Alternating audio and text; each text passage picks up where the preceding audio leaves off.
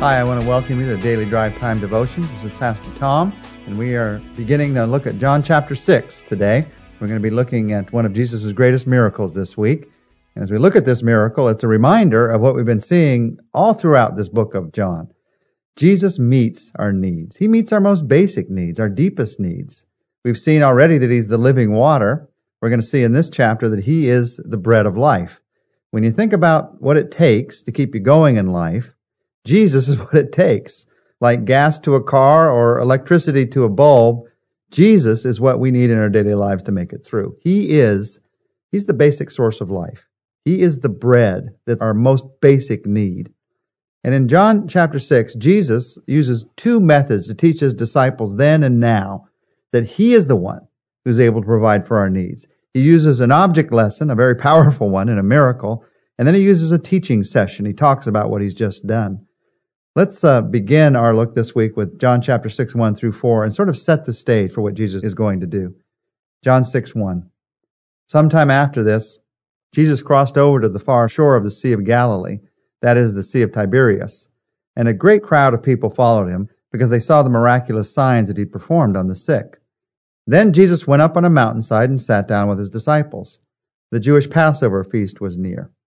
We're going to see in just a moment a miracle related. It's the only miracle that's recorded in all four Gospels, and it's about to happen. You know how powerful it is, and that every one of the Gospel writers recorded this miracle. From here and the other Gospels where this miracle is recorded, we see how the scene is set for this miracle. There are really five things that set the scene. When something happens, where it happens is extremely meaningful. And in this miracle, in these first four verses and in the other Gospels, we see that the disciples, the learners from Jesus, had just finished their first preaching experience. So they're excited, but they're also worn out. Jesus has just learned of the death of John the Baptist, and even though he, as God, I believe, knew it was coming, he uh, still had to feel the disappointment and hurt of that. Jesus himself, we're told, was weary from ministering to the crowds, and Jesus and his disciples had gone up to this mountainside to be alone. The Passover was near, this time of deep and high spiritual interest. And in that background, Jesus does something that foreshadows the miracle that he's about to do with his disciples. He foreshadows the miracle by asking a question. And here's something interesting. When God wants to do something great in your life, it often begins with a question. John chapter 6 verse 5. When Jesus looked up and saw a great crowd coming toward him, now, just remember, they didn't expect a great crowd. They'd gone there to get away from the crowd. But he sees this great crowd coming toward him, and he says to Philip, Where shall we buy bread for these people to eat? Uh, this, this powerful miracle that we're about to see, just remember that for Jesus and especially his disciples, it began with an unwelcome interruption. This crowd was coming towards them as they'd gotten away for a rest. Truth is, life is filled with sudden interruptions, unexpected interruptions. And my first tendency, probably yours is too, is to ask why. The example of Jesus, the way he taught, the way he lived, is to show us that instead of asking why, we should ask what. What is God trying to teach me through this interruption? God allows interruptions in our lives, even unwelcome ones, because they teach us things. And the key to understanding this miracle that we're about to see is to ask what. What is Jesus trying to teach us? He later calls what he teaches here the lesson of the loaves the lesson that's in the bread. What's he trying to teach us? Well, he's trying to teach us, he's trying to teach us how to trust him. And in lesson one that we're going to look at today, I'd call it the, uh, the yardstick lesson. Jesus teaches us this. Do not measure a problem or a challenge according to your own abilities. We all tend to use the wrong measuring stick. We look at the problem, we measure our abilities, and then we panic unless the problem seems downsized to our abilities. But then we never tackle the biggest problems of life. We never get involved in the biggest opportunities of life. And so the lesson here is do not measure a problem or a challenge according to your own abilities. Otherwise, you'll only get involved in small things in life, never in great things in life. Jesus loves impossible circumstances. We've seen this already through the Gospel of John. A virgin birth, a woman that no one else could reach. Jesus reached this woman a man who'd been sick for 38 years. Jesus healed this man. A crowd we're going to see in just a moment who has no food. Later in the Gospel of John, we're going to see a man who's been dead for four days and Jesus resurrects him. The words omnipotent, all powerful, and impossible, they shouldn't even appear in the same dictionary. Impossible does not bother God. Can you imagine Jesus chewing his fingernails, worried about whether it's going to happen or not? Can you imagine him pacing the room, really concerned? No, because he knows that he has all of history and all of our lives in his hands. And so he asked this question of Philip, and he's really asking him about how he's measuring the problem. In verse 6, the Bible tells us exactly why he asked him. Verse 6 says he asked this only to test him, to test Philip, for he already had in mind what he was going to do. Why does Jesus love the impossible? Because it provides a real test.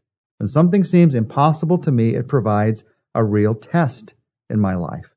And what's the test for? What's any test for? A test isn't to make us feel dumb, to show us what we don't know. Maybe some did that in school for you. But the real purpose of a test is to show you what you do know, to give you the opportunity to share what you do know or to see what you know. And that's why God puts us, allows impossible circumstances in our lives. He puts us in impossible situations to stretch our undeveloped faith.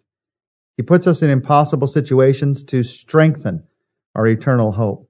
He puts us in impossible situations to show his incredible love. I want you to notice as we walk through this that Jesus allows his disciples to struggle with the problem for a few moments before he works the miracles. He wouldn't do that in our lives, would he? Well, of course he would. Because the, the purpose is not so much the miracle. That's what he wants to do in us because that's what's going to last. This miracle of feeding the 5,000, that lasted as long as the 5,000 were fed. But the lessons he taught his disciples, those lasted all the way into eternity. But Philip had a lesson to learn. In John 6, 7, here's his answer back to Jesus. Philip answered him, eight months' wages would not buy enough bread for each one to have a bite. I want you to notice the difference between Jesus' question and Philip's answer. Jesus asks, Where will we go to find the bread? And Philip answers, Here's how much it will cost. Now, this is an extremely important moment in any of our lives. And we often do this. I do this. I would guess that you probably do this. Philip substituted a second question for Jesus' question. And so then it seemed impossible to him because he was concerned about his concern. How much could it cost? Rather than thinking about where will I go? You see, that was the question. But Philip in his mind thought, well, we, we have to go to a store. We have to buy it somewhere. So he began to think about the cost of it. Sometimes when you feel like something is impossible, it could never happen, there's too many barriers in the way, one of the greatest things in life is to get back to the original question. Because God, when He asks us the original question, the answer is often in the question. And so when, when He says, where will we go? The answer was obviously, well, to you, Lord. I mean, you're the one who turned the water to wine. You're the only one who could possibly feed this many people. It's to you that we have to go. But once in your mind you think there is some other solution, some other way, and you try to figure that out on your own energy, of course it's impossible. So oftentimes when you're in a situation that seems like I'm trapped, I, I, I can't get out, God's asking me to have faith, but I can't have faith. It's good to take a step back and go back to the original question. Where do I go? Where do I start? Now, the truth is, you might be facing an impossible situation right now. It might seem like a small, impossible situation. It might seem like a, a life changing, life altering, huge, impossible situation. And so, as we go to prayer today, as we talk to the Lord for a few minutes, my question to you is this. Just in prayer, ask God this question God, what question do I hear you asking me in the midst of this situation? Do I hear you asking, how can I be brought closer to you in this? How can my focus be even more deeply on heaven, even through this? Do I hear you asking, Where do I go? Where do I start? Am I starting with you, Jesus, and my trust in you? Am I starting with me and some solution that I have in my mind? God, I admit before you today, you are wiser than I am. You have all the resources that are needed. And so in this moment, even though the situation seems impossible, I realize I can trust you. And I do. I trust you with my life. I trust you with this situation. And I pray that you'd help me. Help me to see what it is that you want me to do next.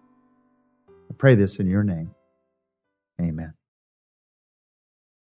Well, join us tomorrow. We're going to see the miracle that Jesus works in verses 8 to 14, and we're going to see why he does it.